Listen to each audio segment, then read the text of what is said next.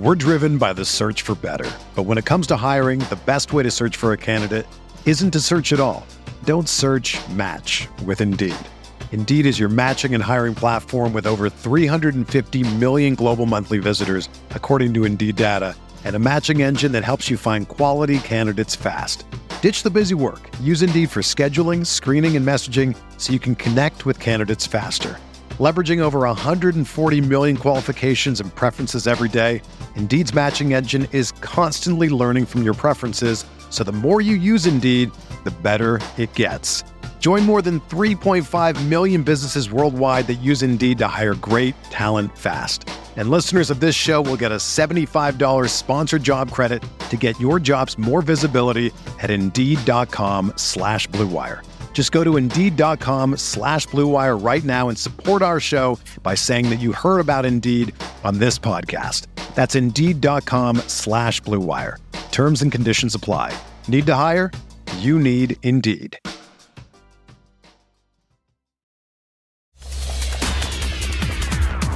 Rob Dauster here. I got Jeff Goodman with me. Hell no. John Fate. Are we still live? Field of 68 till I die.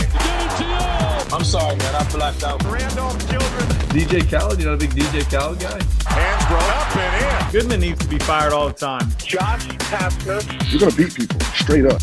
You know the deal. They have no swag. They have no nothing. Terrell McNeil. From the bluest of the blue bloods to the smallest of the mid majors.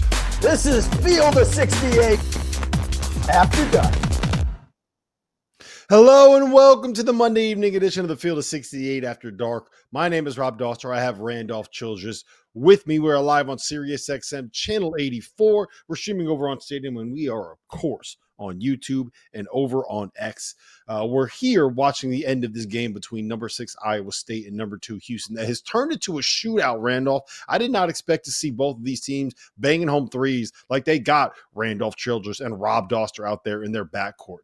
Uh, so that, that's going to be one that we got to track. It's under six minutes left. It's fifty six to fifty. Uh, Houston is up right now. Before we get into that, we have to head to the ACC. We have to head to your league.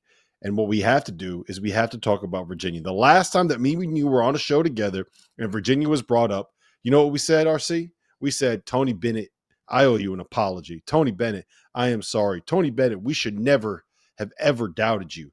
And that was before they go on the road to Blacksburg and put up 41 points and a 34 point drubbing. No one on Virginia cracked double figures tonight. As a team, they shot 32.7% from the floor. They were two for 12 from three. They only shot 12 three pointers. They had as many, uh, they, had, they had 12 turnovers and 17 field goals. This was about as bad of a performance as you can get, Randolph. What did you make of Virginia tonight? Whew, Rob, this is hard to describe, man. That was ugly, bro. I mean, that was just a tail kicking. I mean, let's just start from the jump. I mean, both teams started out a little bit shaky, but afterwards it was just like Virginia just decided to play, and and Virginia. I mean, uh, I'm sorry, Virginia Tech decided to play, and UVA just didn't show up. I mean, they never got off the bus. I mean, that was a rivalry game. Tech was waiting for them, fed off the crowd, man. Offensively, I, I was shocked that they would score as easy as they did. I, mm-hmm. I, I just for a team, we we kind of just said, hey, defensively, they're they're elite. They weren't tonight and that was just a flat out ass kicking, man. There was a stretch at the end of the first half. I think with I want to say like 8-15 left before the under 8 timeout. This game was tied. It was 14 to 14. It was ugly, but it was tied. It was exactly what you want what Virginia would want out of a game like this. Um, and then you look up with about 2 minutes left, a minute 15 left, and all of a sudden the score is 34 to 14. We saw a 20 to nothing run. We saw an eight minute stretch where Virginia didn't score, right? And they go into the half, they're down 20, they're on the road. And look, this is just not a team that is built or has ever been built to be able to make second half runs and be able to find a way to get back into games like this. So it's it's it's worrisome to me because the, the, Virginia's more or less built to not get smacked like this, right? They are built to be able to hang around in close games and find a way to win those close games because they're better than you defensively and they execute better than you offensively.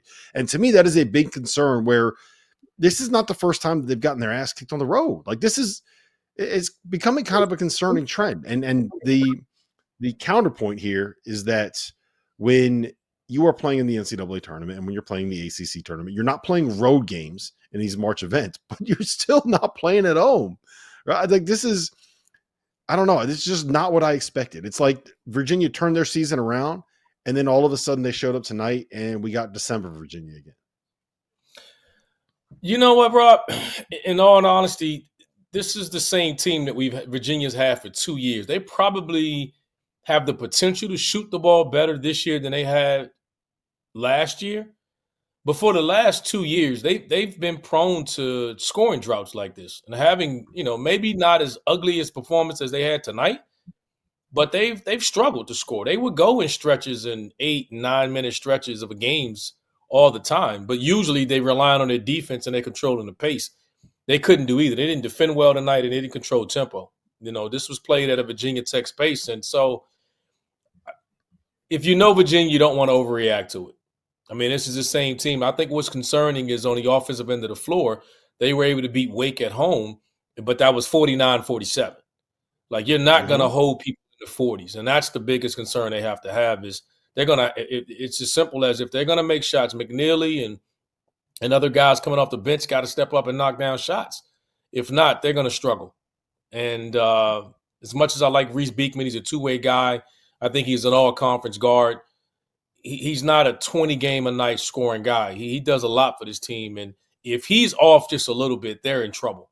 Like he has to be at his best for this team because so much of what he does, not just defending and scoring, but the other guys need his creativity off the bounce to make the game easier for these guys. And and if they're not not knocking down threes, man, then, then they're, they're they're susceptible to these type of performances. They've done it the last couple years. The, the question that I was going to ask Randolph was: Is this the kind of win that can get Virginia Tech back into uh, the bubble conversation? But when you kind of break it down and you and you look at it, Virginia Tech's already above Virginia in a whole bunch of these metrics, right?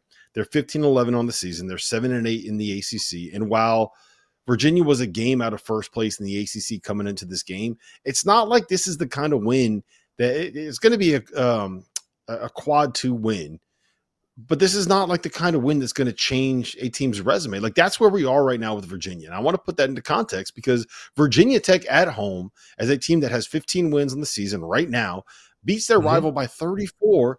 And it's not the kind of win that, that, it doesn't even really help them all that much. You know, it just no. goes down as basically what it would normally be beating Clemson at home. So that's kind of where we are where we are at with Virginia at this point. I, Virginia dug themselves in a hole early and they played themselves out of it. You know, and they, mm-hmm. you know, they were in the 20, 21st ranked team in the country early this week. They lost. Now they're out. They're probably the first team in getting votes. They're right there. So they're in the top 30. Uh, the issue with Virginia Tech is winning away from Virginia Tech. When they were on the road, they're only one and seven in conference play. Like mm-hmm. you got to get wins on the road, and that's the difference in those two teams. Is that Virginia's defensively they traveled, you know, when they got they got Dante Harris back and they got Harris, you know, I mean Minor back, they brought something to this team and it helped elevate those guys. And so Virginia Tech has has done this periodically throughout the last couple years. They've started out pretty good, you know, and they started out slow and get sluggish, and then they finish off the second half of the season. They come, they come in the ACC play just kicking ass and playing good basketball, and for whatever reason they struggle early or in the midseason, and they seem to be headed in that same direction as they did tonight. But I, again, until they start winning away from home, it doesn't matter. I mean, this team has to start taking their show on the road. They're a tough out at home, but most teams are. But if you want to be an NCAA tournament team, you got to win on the road, and they haven't been able to do so yet. So we'll see if they're able to to carry this on the road in future games. Um, all right, so let's get into the rest of the ACC because uh, North Carolina and Duke are two games or two teams that we need to talk about here. And I got an ACC guy in Randolph Childress on this show with me. So I want to talk about it, man. Jared McCain, R. John Henson. I had a couple jokes about McCain, you know, painting his nails and maybe he's a little bit soft when he doesn't have that dog in him. And I think Jared McCain saw it, turn around, 25 points in the first half, seven for eight from three in the first half. He put up 35. That is a freshman record at Duke. What does this say to you about the Blue Devils? And did anything that happened in that game at Florida State on Saturday change your opinion of Duke? For me, seeing the dude go off at 35 like that, it has to kind of that's always going to be in the back of my head now. Like Jared McCain might blow up if John Henson makes fun of him. I tell you what, it shows he he watches the field 68ers, and that's what it sounds like to me. Um Jared McCain can flat out shoot it. And that that's not the thing that surprises me at all. That he he's capable of having a, a game like that. I think the thing with him is I probably want to see more is more off the bounce. I, would like to see him attack uh, attack you more off the bounce. Catching and shooting threes, he's shooting like 41% from the three. So I'm not surprised with that. He got going against Florida State. They needed him to. Um, with that guard play, it's going to be a different guy every night. You got Filipowski inside. There's a well-oiled machine offensively with that group. My concern with Duke is just their defensive intensity, and if they're going to play that way. Um, you know, I, Tyrese Proctor can be that guy defensively. He's really good, but then he's touch and go on the offensive end of floor. You know, you don't know what you're going to get. This is a guy we were talking about as a preseason All American. Uh, struggled early. Then he hit a moment there, stretch there, where he he started looking like okay, he's li- you know living up to that reputation. And uh, so to get these guard, if they can get these guys playing collectively as a at least three of those guys playing at a high level, then Duke can beat anybody with Jeremy Roach and Caleb Foster. They have the guard play for it, but I do. Con- my concern is their defensive intensity for that group overall for Duke. All right, give me give me your take on this because Jeff Goodman and I argued about this on Saturday night. North Carolina's lost three of their last six, right? We've ever since Armando Bacot said the ACC runs through me, it feels like people realized and wanted to show him the ACC doesn't actually run through you, Armando. You haven't won an ACC title yet. Uh, it, where who, do you trust more? Like uh, uh winning the ACC, winning the ACC tournament, NCAA tournament, like whatever it is. Which of those two teams, the Blue Bloods in the ACC, do you trust more long term, big picture? Because I go back and forth on this so much. I, am going to say Carolina. I, I, I think it's I've seen them defend at a high level for quite some time, and I trust them on the defensive end of the floor. Uh, I trust they they seem to be leadership wise. They seem to have figured some things out.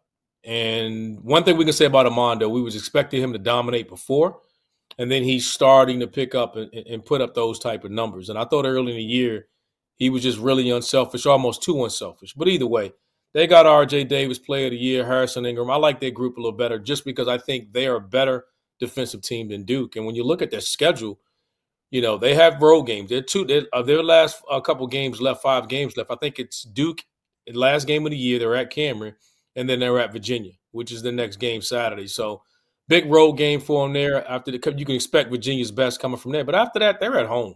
They got Miami, NC State, and Notre Dame at home. So I, I just like their record there.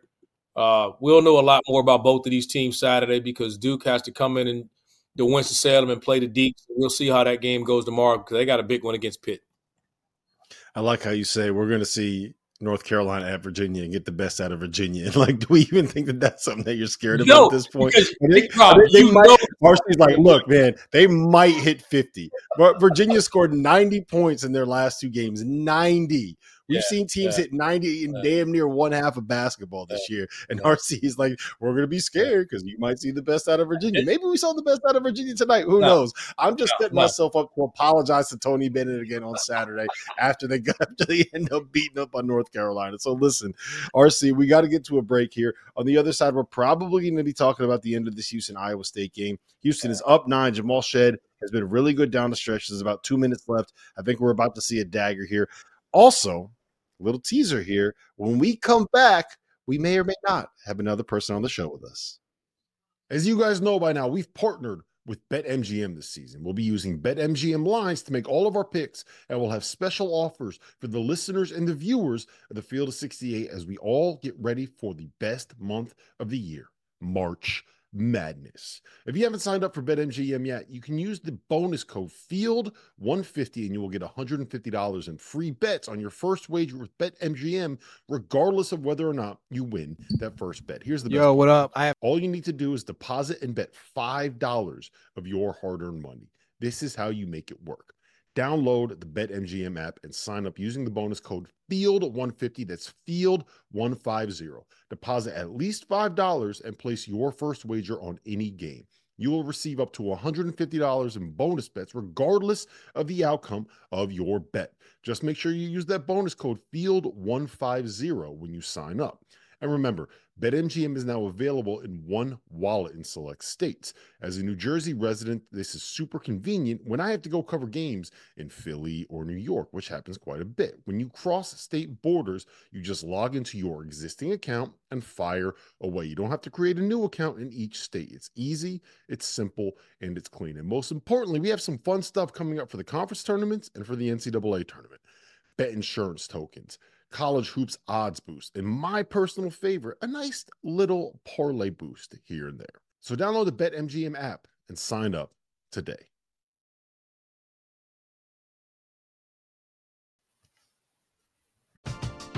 We're driven by the search for better. But when it comes to hiring, the best way to search for a candidate isn't to search at all. Don't search match with Indeed.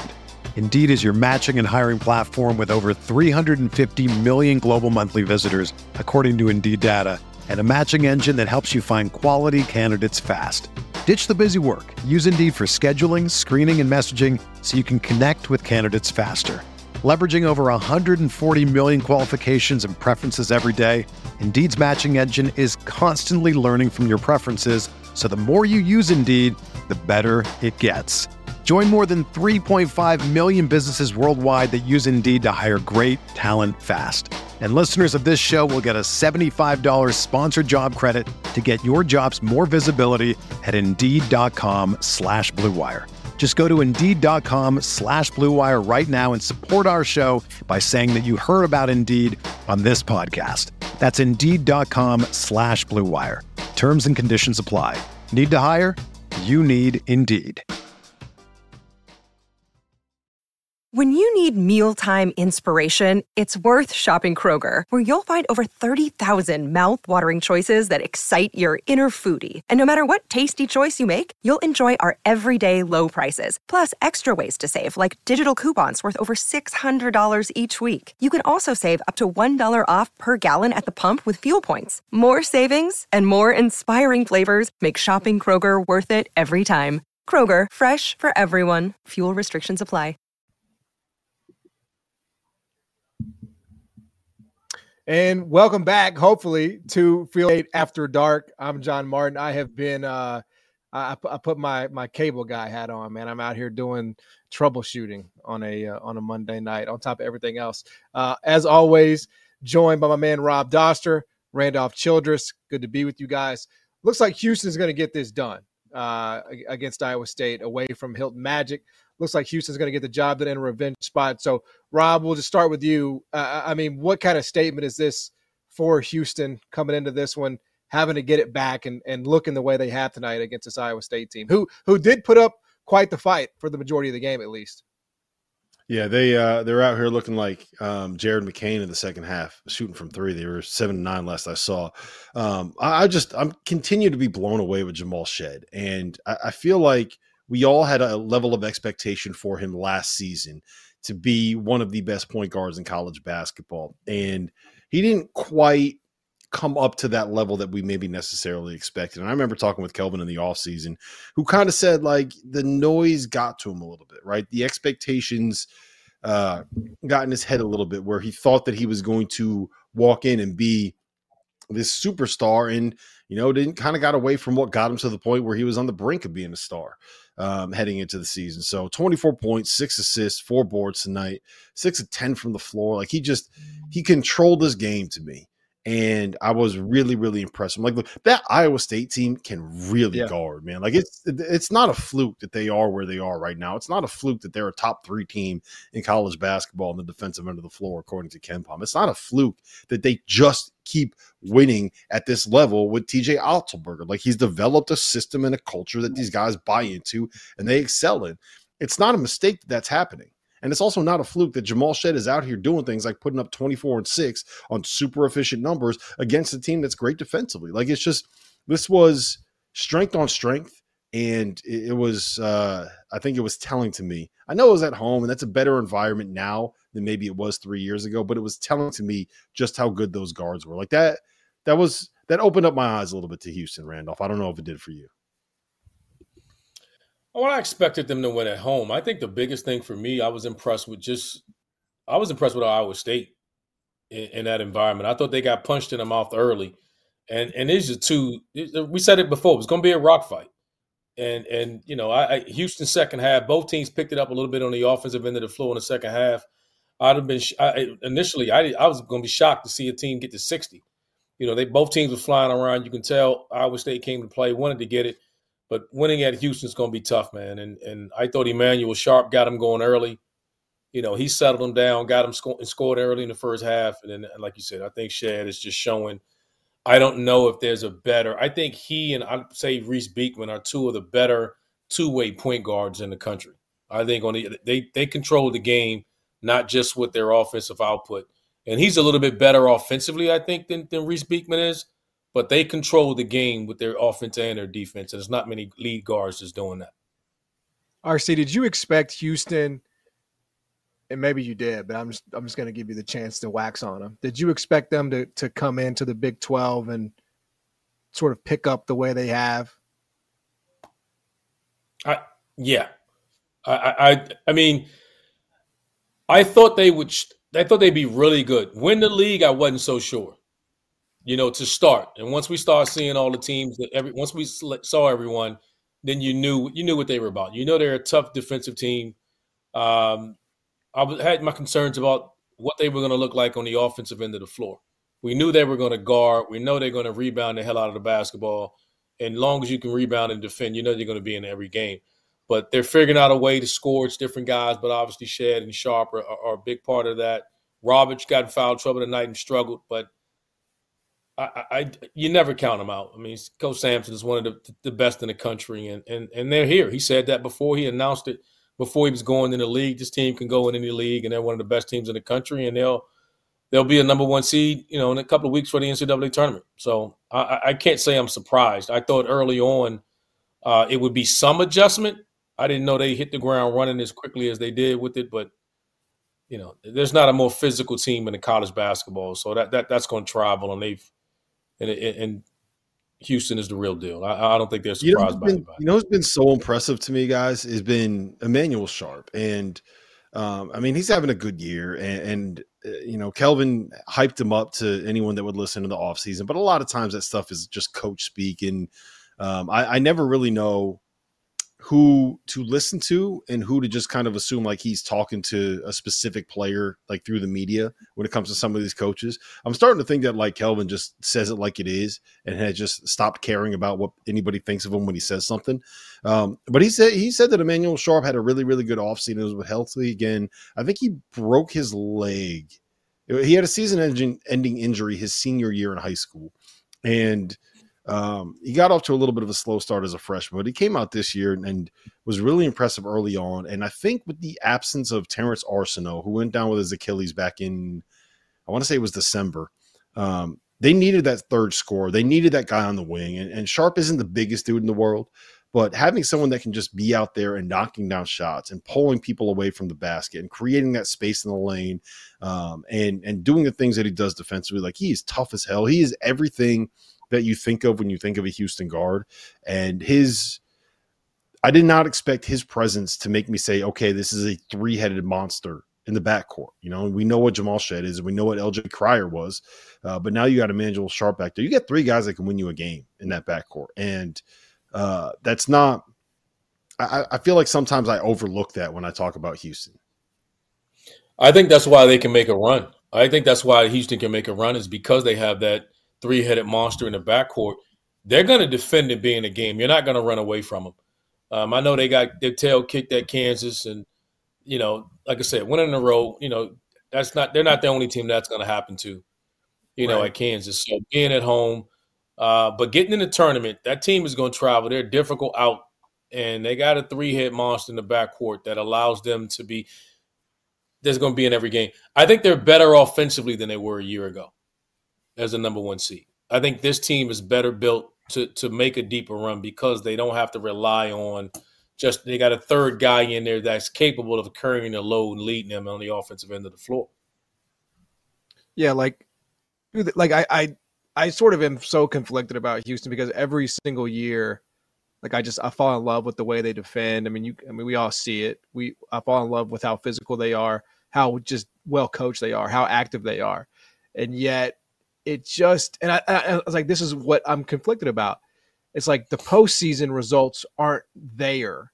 They had the one Final Four run in 2021, but like it was sort of fortunate the way that broke. I, I want to say they played four straight double digit seeds um, as part of that tournament run, and then they get blasted by Miami last year.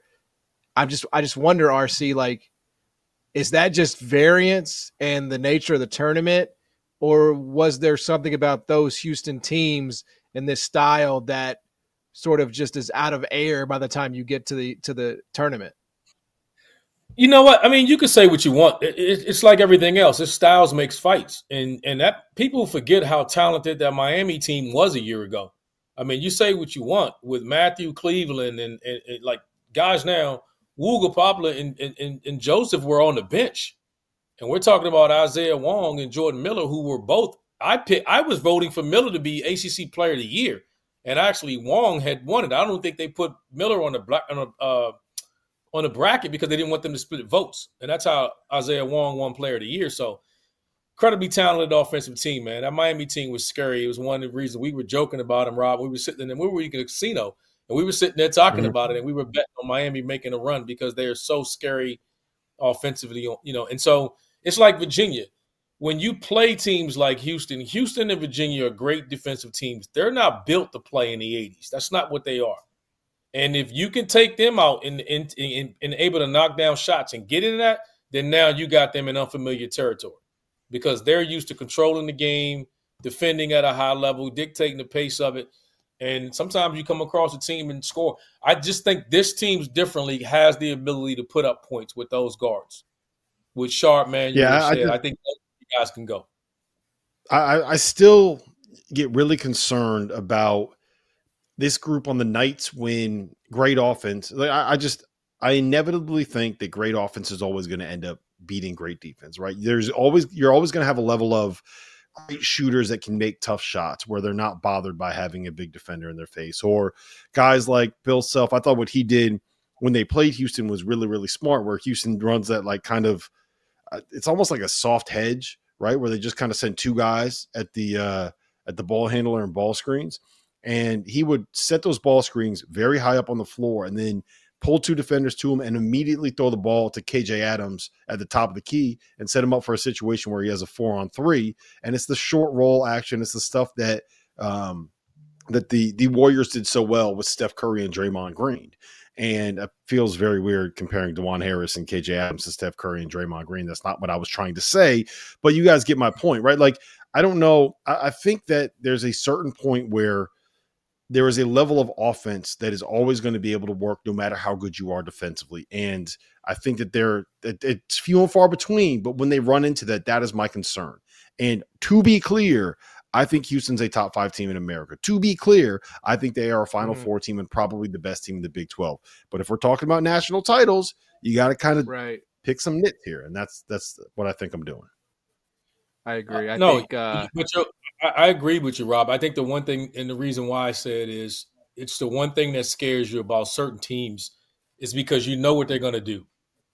They're not Mhm. altering what they're doing. They're going to go out. They're just going to do it harder and better. That's going to be the you know the conversations that Coach Sampson's going to say to those guys. So when you know somebody's hedging, you get a chance to scheme it and say, "All right, well, we know they're going to hedge hard. Let's slip. Let's not. Let's just slip it, flash, and you're going to be able to prepare. So they don't change their defense and how they are. They're just super aggressive and they do it, you know, just just harder and better than you do it. And so, like we talked about Virginia, you're going to come across games like that where, like Virginia Tech is going to drag you out to. Usually, you're dragging people, and I call it deep water, and making them play your style of play.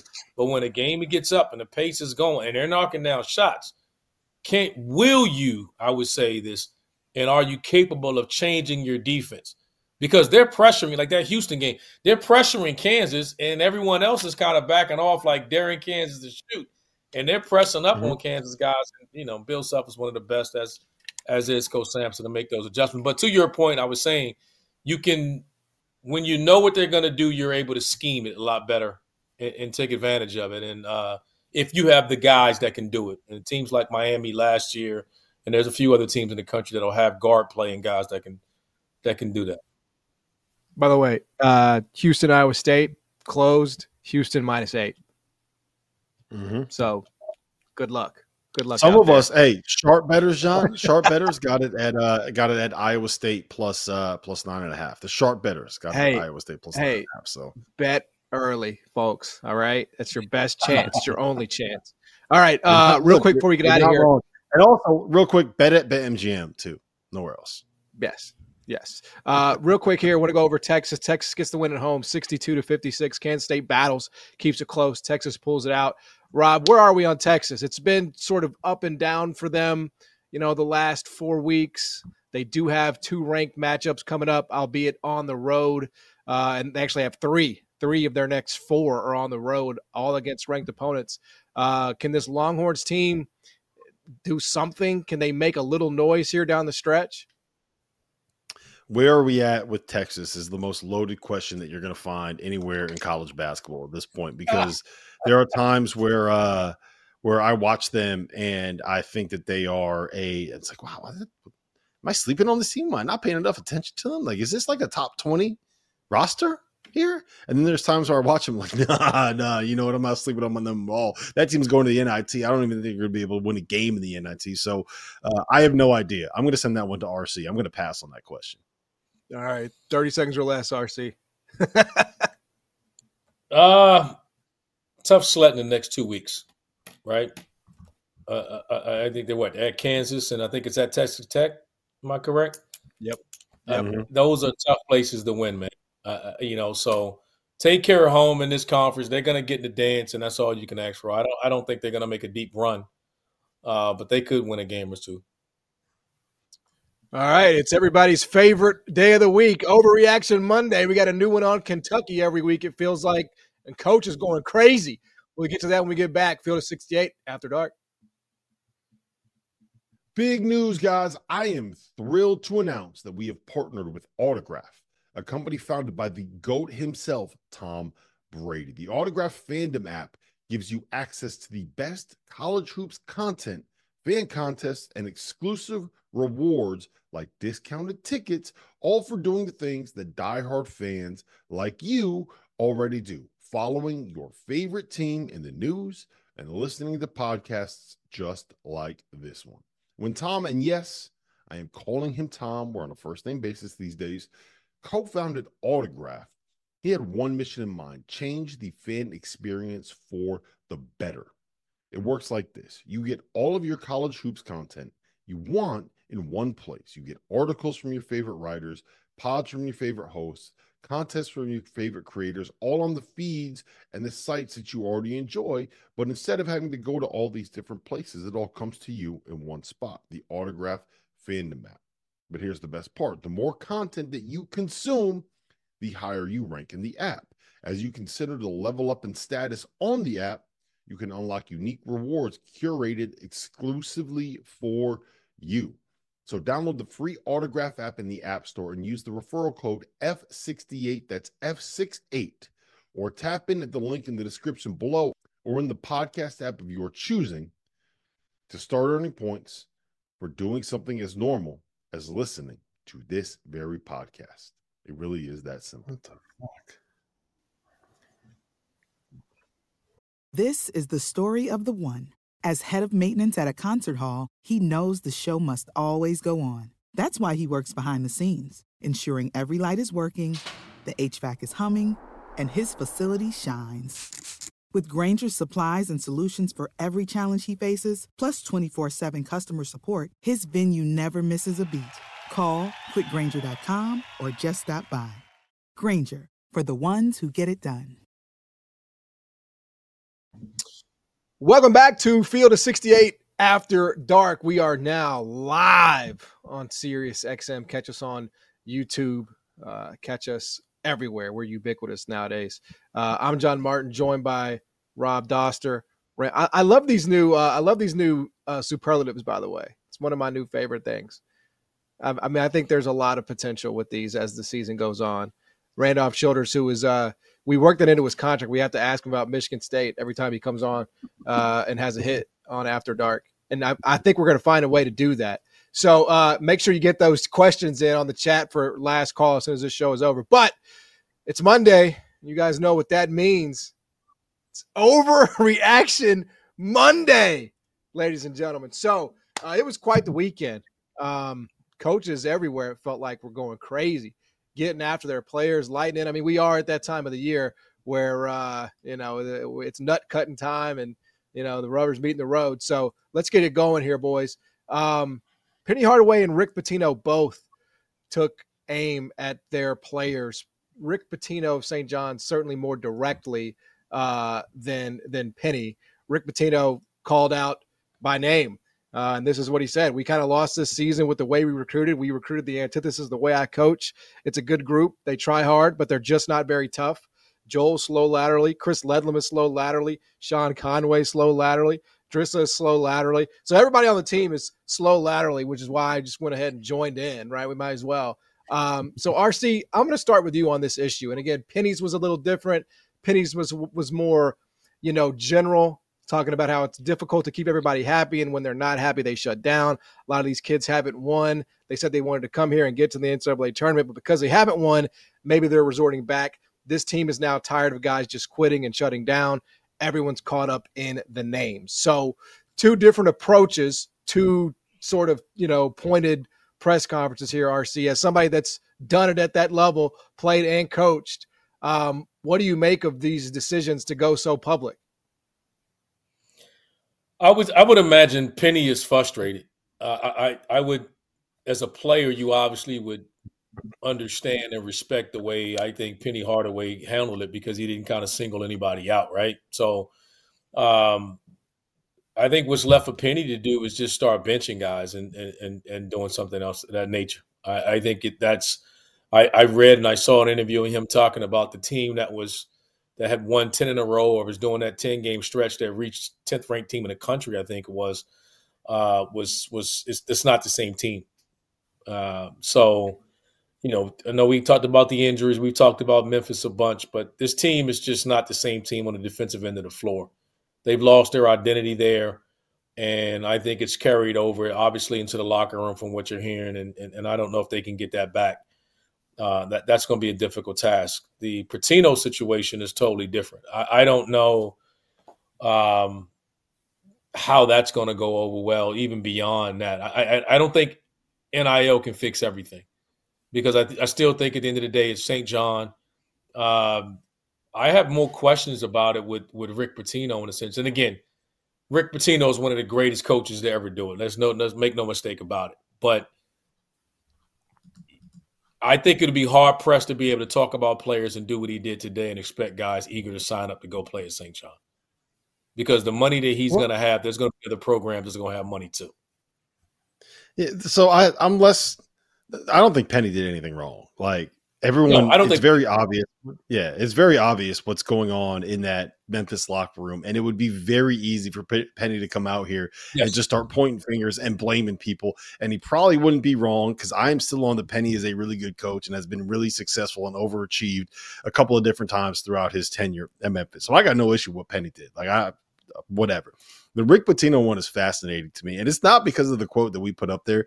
It is because what he said where he this is the most unenjoyable experience of my life. And if you know anything about Rick Pitino and what has happened to him throughout his coaching career, like if this is the thing that is the most unenjoyable experience of his life, like it's got to be bad right now.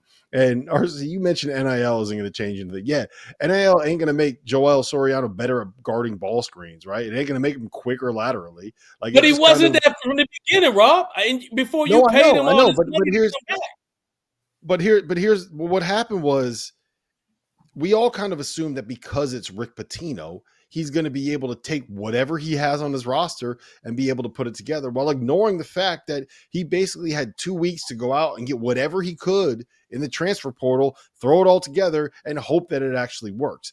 Um, I think that the problem that we have right now is when it comes to the expectation that no matter who the coach is, no matter how great they are, that they'll be able to get things fixed with one transfer portal session, right? With one transfer, uh, with one spring in the transfer portal, where you don't get the chance to be able to spend a lot of time evaluating these guys. RC, you've been through it, right, man? Like a lot of times, like I, these recruitments happen in like six days. So uh, uh I'll just uh, hold on. Let me finish the thought. Before shit. Wait, um, wait. I think a lot of these we, we we kind of expect a little too much out of one transfer window. Sometimes you're going to hit it. Sometimes it's not going to work because you're going to get the perfect pieces. Especially when you got to get 12 new guys coming in. So like, I get it. He's Rick Pitino. He's the goat. But maybe we shouldn't have just kind of blindly said this team's going to be a top 25 team because they got Rick Pitino there. Maybe that was dumb. Jeff Goodman. but I think the first thing or the last thing stupid that Jeff Goodman said. So why why would we don't even mention that? I, but Rob, my question would be: Are we overestimating? Let's say we consider St. John, you know, being in the Big East, one of the a high major gig, or we, are we not? Yeah. Or no? Right? Yeah, no, it's and a great job. The last, time, the last, time, Rick Pitino was at a high major school was 2017 at Louisville. Mm-hmm. A lot has changed since 2017 to now. And my question to you is can the way Rick Pitino has built this Hall of Fame career, will that will that translate at this high major? Because we just automatically make the assumption that it will. And as we've seen in the last seven years, we've lost a lot of Hall of Famers that could not make this transition the way they wanted. I, I think it will because I think Rick Pitino is wired differently than a lot of those other coaches. Like I don't does he does he golf? Does he do anything? Like I think all he wants to do is go coach basketball and then go to like his fancy dinners. You know what I mean? Like but that's so I, I, I, don't know if you can do that anymore, Rob. Because Rick Pitino is one of those like he even threw his staff underneath the bus on this one. It's like, hey, we didn't get mm-hmm. the players that I want, that I like, that I want you guys to get that that, that fit me. And these kids yeah. nowadays don't really give a damn. They don't know who Rick Pitino is. They don't give a damn about Rick Pitino. And if they and if you got money to offer him, the money that he's gonna need to win in the Big East to compete, they got other options. Is all I'm saying. I'm not saying they won't, but when you do stuff like this and you say stuff like this, it, it just makes it harder for somebody to say, "All right, you know, well, yeah, I'm gonna go sign up for that." Well, yeah, Rick no, Pitino's I mean, 71 years old, right? I mean, he's at the point where he don't give a damn either. So yeah. you've got, you know, you've got sort of you know the immovable object and the unstoppable force kind of meeting here. Who ain't changing? He ain't changing. That's so that's why it's here, like here's the last thing I'll say, and then we can move on because we got more overreactions we got to get to. You are not wrong, RC. I but I'm gonna wait for more than one one transfer portal, like one spring, before I completely bury Rick Pitino. You know what I mean? Like no, no, you're you're not, not, wrong. it ain't working no, now. No, yeah, I'm not burying it. You said he's got to retire. You said end his career right now. Put him in the grave. I do. I do think. I do think coaches should stop bitching. It's like it's unbecoming. Like if you don't want to, if you don't want to take two to three million dollars to deal with NIL in the transfer portal, I guarantee you, there's a long line of people who who will. I mean, are, are you that removed from being a normal person that? I mean, you pick the players, my friend. You pick the players. Bottom line. I'll do it. It all comes back I'll to you. It. It's not an escape I'll route. You don't get to, you know, it's it's that simple. So Hey, um, look, you know what? Right. You you give me a salary that's got two commas and a crooked number in the front. I'll do whatever you want me to do, baby. I'll deal with yeah. I mean, I'll take your SAT for you. I'll take your ACT. I'll do all that bullshit. I mean, you you you give me that paycheck. You you ain't gonna hear a complaint about of me. Right? I think sometimes these coaches just forget. Are you guys it's like all this because we're talking about Rick Pitino here? Is this is this what I'm hearing? Is this am I, am No, I- it's is Penny what too. Penny, like, I, I- and I hear this from coaches on NIL all the time. Mm, NIL, it's so hard. Oh, the transfer portal, it's so hard. Shut the hell up. Coach a team, win some games. Everybody's dealing with the same thing. It ain't just you, man.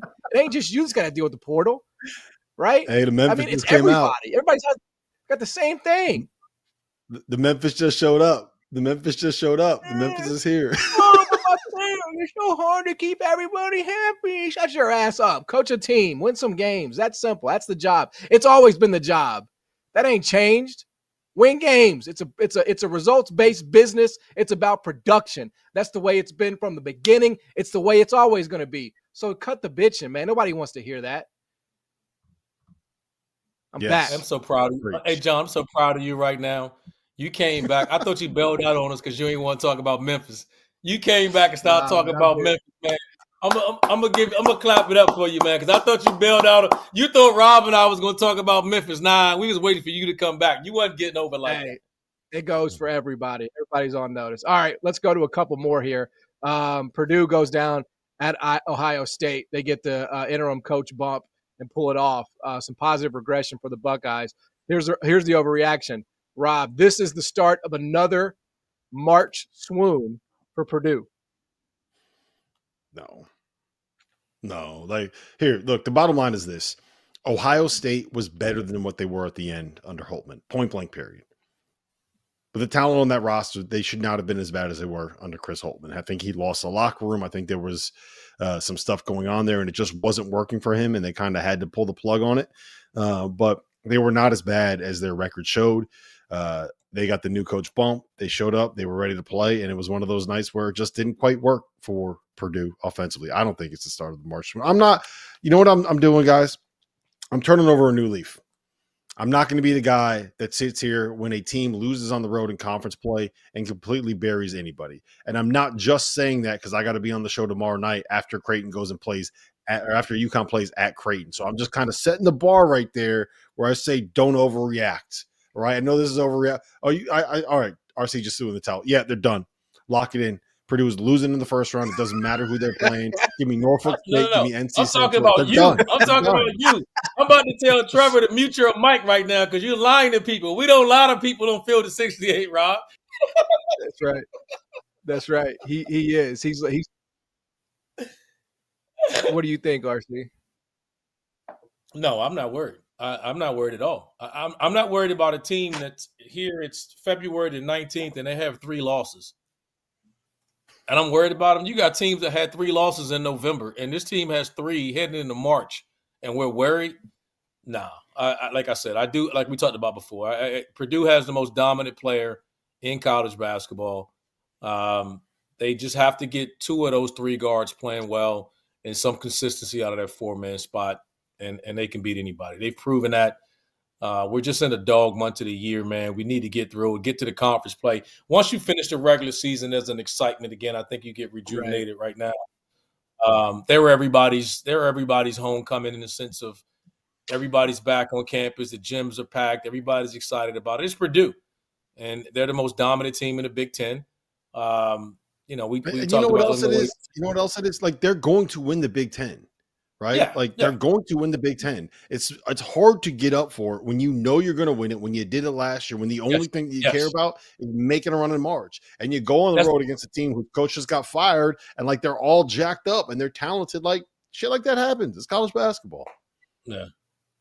Yeah, and and Ohio State was due some. I mean, it's the easiest spot in the world to get up for at home. Number two team in the country coming in, new coach, first game. I mean, it's just situationally, it doesn't really get easier than that. It doesn't guarantee you're going to win, but in just terms of peak motivation, it ain't going to get any easier than that. All right, when we come back, we're going to get into Kentucky. We got another overreaction about Kentucky and UConn. Lots more to come. Field of 68 after dark. What's going on, guys? Before we get back to the show, I need to let you all know about the Field of 68 Daily, an all encompassing college basketball newsletter that arrives in your inbox, you guessed it, daily. For less than a dollar a week, you'll wake up every morning to more than 1,500 words detailing everything that you need to know to stay up to date on the world of college basketball. From the notable mid major upsets to the stars that are out injured to the breakout performances that only our team of college basketball junkies watched. The Daily is edited and produced by Mike Miller, who spent more than two decades running NBC's digital written content and is subscribed by more than half of the division one coaching staffs the biggest names in college basketball media and the agents that work as power brokers in the sport for just $50 for the year you get access to the same information that the insiders get and before we get you back to your regularly scheduled Field of 68 content, let me tell you guys about the Field of 68 merch store. Head over to field68.shop for officially branded Field of 68 apparel. Whether you're supporting your favorite team in the student section or from the couch, there is no better way to gear up than the latest from the field of 68. The best thing I can say about our merch is the quality of the product. Anyone that has ever worn a t shirt knows how frustrating it is when the neck gets all stretched out and the bottom of the shirt starts looking like the bottom of bell bottom jeans. And there's nothing worse than a hoodie that loses its snugness that makes it such a perfect way to stay warm during the cold winter weather. Whether you're shopping for yourself or for the college basketball fan in your life, everything you need is at the field of 68.shop. All right, welcome back to Field of 68 After Dark. We are here on Sirius XM. We are on YouTube. Uh, in just a little bit, we're going to be on Stadium as part of Last Call. So if you have any questions that you want Rob or RC or myself or all of us to answer, make sure you get those into the chat, and we'll see you in about uh, 15 minutes over on Stadium. All right, a few more overreactions to get to here on Overreaction Monday, gentlemen. Rob, Kentucky is the. I'm just reading these, by the way. Okay, I'm reading these for everybody at home. Reading these. Kentucky is the best defensive team in the SEC. Rob Dauster. I mean, look, if they played like they did on Saturday, then yes, they are. Like that, that was a dominant performance against a team that came in as a top 10 offense on KenPom, right? Um, I am not yet convinced that we're going to be able to see that every single night from Kentucky, but uh, there's three things that I think are worth mentioning. One, Ugonna Onyenso played 36 minutes. He hasn't played 36 minutes before. He is their best defensive weapon, not just protecting the rim, but in playing drop coverage and playing ball screens. He's like the only big guy they have that has any clue what he's doing on that end of the floor. Two, Adou Thiero is back and healthy and playing well. And at the four, he's a difference maker because of his energy and athleticism and the fact that he just plays his nuts off for every second that he's on the floor. You need guys like that. And three, DJ Wagner healthy. I think he's their best point of attack defender. And putting all three of those guys on the floor for as many minutes as they did kind of changed some things. So all of a sudden, you went from having two or three like sub average defenders to you know having Rob Dillingham play for the 25 minutes and the one guy that really is not um, a a good defender on the floor. So I'm buying them as having a better defense than we've seen uh, during that three week stretch where they looked horrible, but I, it's an overreaction to say they're the best defense in the SEC at this point. You know, Tennessee still exists. Yeah, like I think like RC, the better sort of way to frame it is Kentucky has fixed their defense. Is that an overreaction? Uh, we'll see. I think the question is, can they do it? Be more consistent on that end of the floor. They've shown they've had moments this year. I know we've given them crap about it all year, kind of questioning that, but they've had moments throughout the year. Have they figured it out? You know, like Rob said, they seem to be late in the year, and is he shrinking rotations and shrinking minutes. And Onyenso on uh, Onyenso on the defensive end of the floor, 36 minutes and, and having an idea of what the hell you're doing and anchoring that defense. He is bailing out some of the guard play sometimes when they're not keeping the ball out in front. And so if he can do that, be a lob threat, screen and roll to make himself more effective on the offensive end. And I do think at some point they got to get Tre Mitchell back. And I think it's it's mm-hmm. important for them in the early rounds of the tournament. I think they need him back because – he also gives them that option of if you if you need to play small ball five, and and, and we worry about this team in those early rounds. I think the talent wise, nobody questions uh, Kentucky's talent. You know, offensively, they're a Final Four talent. Uh, but defensively, if they can get some consistency on that end of the floor and be able to put guys out there that, that, that can consistently defend, then and have an identity on that end of the floor, then yes, I think they got a chance to. You know, Tennessee's still the best team I think defensively overall, but we've seen them play at a high level, and you just need to be re- decent at def- defensively because they're such a high-powered offensive team. Yeah, it was a big win, no question about it. Hard to overstate the importance of going in there and pulling out a win in the jungle. All right, couple more here. UConn, Rob Dauster. is going back to back. Yes. Next question. Yeah. Easy show. Easy show. No, look, they're I think that they're the best team. I think they're the most dominant team. Um, the NCAA tournament is the worst way to determine who uh, is the best team in college basketball. It's the greatest way to determine who the champion should be in college basketball, but that doesn't always necessarily mean it's the best team.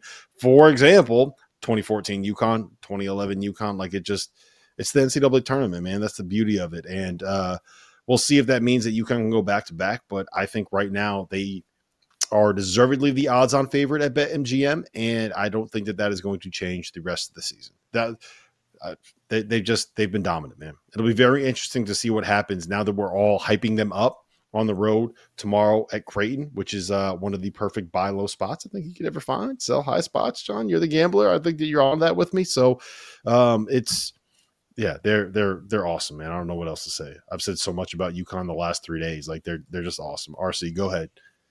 Nobody's happier about UConn being in this position right now than you are. We know that. With you, you know, there's one no, person.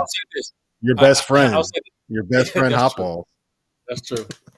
I, I I wonder if everyone is going to feel like this because I don't believe they're going to go five and zero. You know, to the rest of the year. I mean, I think they got some tough games and they won't. And the question is, how many will they they lose? I mean, at Creighton, say what you want about a Villanova team that beat them already. It was a one point game. Um, Seton Hall, um, and then at Marquette. They're at Creighton, at Marquette, at Providence. They got their three toughest road games coming up. Yeah, yeah. I mean, that's that's that's. So if they drop two, if they drop two games, will they still? They won't be the number one seed. And so that's why I say we, we say that now. I just think that they're approaching a difficult point in their schedule. Will it change any way I feel about them making a run in Phoenix? I don't. But I do think they're they're going to face some challenges here in the next five games, and I, it wouldn't surprise me if they were dropping at least two of them. Damn, damn, two out of the next five. Uh, and, and, that'll put them at what? That'll put them at what? Four losses on a year. Oh my God, UConn just, suck. They dropped four I mean, on the year. I, oh my God. I just I don't know. Get the double bye. We just put them in the in the Eastern Conference Finals. Like, get out of here. Yes. yes. Yes, I think they're I think they're like that. RC, cut it out. They like that. that. They're gonna they're gonna go into Creighton tomorrow and handle business, bro. Like that's okay. what they do. They're that's what like okay. it's just what they do, man. I can't explain it. I don't know. Dan Hurley's living right, man. He's got some juju. There's no doubt about it. But all right, we got you down, man. Two of their next five. Two of their next five. They're not gonna get. Uh, okay, finally, Coleman Hawkins, Rob, is the heel that Hunter Dickinson wishes he was. I, have come all the way around, all the way full circle on Coleman Hawkins, and I think he might be like one of my three favorite players in college basketball. And this is why there is nobody that understands how to troll a fan base and understands how to use the internet to rile people up in college basketball better than Coleman Hawkins. We all saw what he did with the Maryland t-shirt, right? We all saw what he did where he changed. Like there you go, you see it right there. Look at that. Come on, man. How do you, how do you not love this guy? I, I do. I, I think. I, I think that um, I think it's obvious that like the one thing I want to see out of this year is is UConn winning winning a national title. I don't think I'm really breaking any news there, right? I'm a UConn fan. I'd love to see it. that's the thing I'm rooting for. The next thing I'm rooting for is to see Purdue and Matt Painter and Zach Edey get to a Final Four, be able to get that monkey off their back. Um, I would love to see them win a title. I would love to see them cut down some nets. The next thing that I'm rooting for is Coleman Hawkins to make a deep run in the tournament so we get him just out there talking his junk, being able to put people on blast, being able to go out there and and and tweet and say what he needs to say and get and get off these jokes. And it's just he is so funny to me. And I just I love that we have this presence. You know what I mean? Like if he imagine if he played for Duke Imagine if he was at Duke on Duke doing the stuff that he's doing right now. He would be the most hated player in college basketball. Look at this.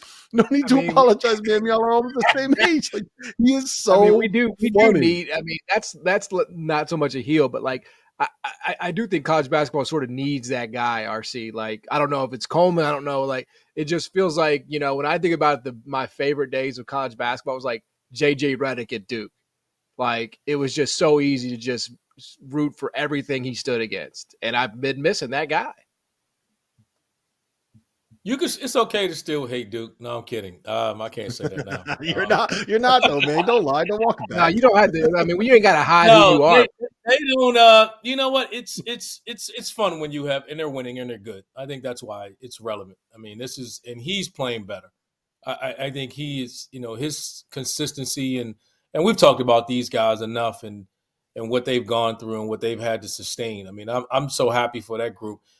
You can cheer for that team just because of the way they've handled and everything they've gone through. So I think it's funny. I enjoy watching. I hope he talks a bunch of trash. I, I I hope they make a run in the conference tournament and make a run in the NCAA. Um, I just would like to see if, if I could. I think everyone would want to feel from a, a, a Final Four or a championship game would like to see Purdue and in UConn, uh, just because of the, they've been the two best teams all year. We probably won't see it. It just never works out that way. But uh, I'm I'm I'm cheering for Illinois just because they, this team has gone through a lot. All right, fellas, let's run through this real quick before we get to last call. Let's do toast of the night. Rob, start us off, brother. Who we toasting? Uh, I I got I got two toasts that I'm going to send out. The first one is going to uh, going to Terrence Oglesby and John Fanta, who completely ditched me tonight. Right, like my my DTF podcast partners went out and did a game in Charleston and did not invite me, did not tell me, did not let me know. I guess they just don't want to hang out with me, man. I don't know. Maybe people don't like me. Um, my next toast is going to go out to uh, to Robert Jones, the head coach at Norfolk State. Uh, they had a battle for first place in the MEAC tonight. They beat NC Central um, and LeVelle Moton. So to to Robert Jones and to uh, to John Fanta and Terrence Oglesby, thank you for forgetting me. Uh, real quick, uh, Virginia Tech, largest margin of victory over Virginia since 2007. That is how you exact revenge. So I'm gonna give it to the Hokies tonight for getting that done by uh, what 34. What a win that was. Mm-hmm. Man, that was an ass kicking. RC, what you got, I, bro? I got two. I got I got To and Fanta as well for ditching Rob. Way to go, my boys! Toast to you guys. you, you guys finally did something to make me proud. And then I'm gonna go to Houston Cougars, man. They take care of business at home tonight. It's a big win against a big team, big physical team. They stepped up and got it done. Thanks for spending a little bit of time with us here on a Monday night. We're headed over to Stadium for last call for Rob for RC. I'm John Martin. Thanks for tuning in. See you tomorrow night. Everyone is talking about magnesium. It's all you hear about. But why? What do we know about magnesium? Well, magnesium is the number one mineral that 75% of Americans are deficient in. If you are a woman over 35, magnesium will help you rediscover balance, energy, and vitality. Magnesium supports more than 300 enzymatic reactions in your body, including those involved in hormonal balance. From functional medicine doctors to mental well being and female hormone experts, we all know that magnesium is the one mineral to improve all aspects of well being and health. But which one?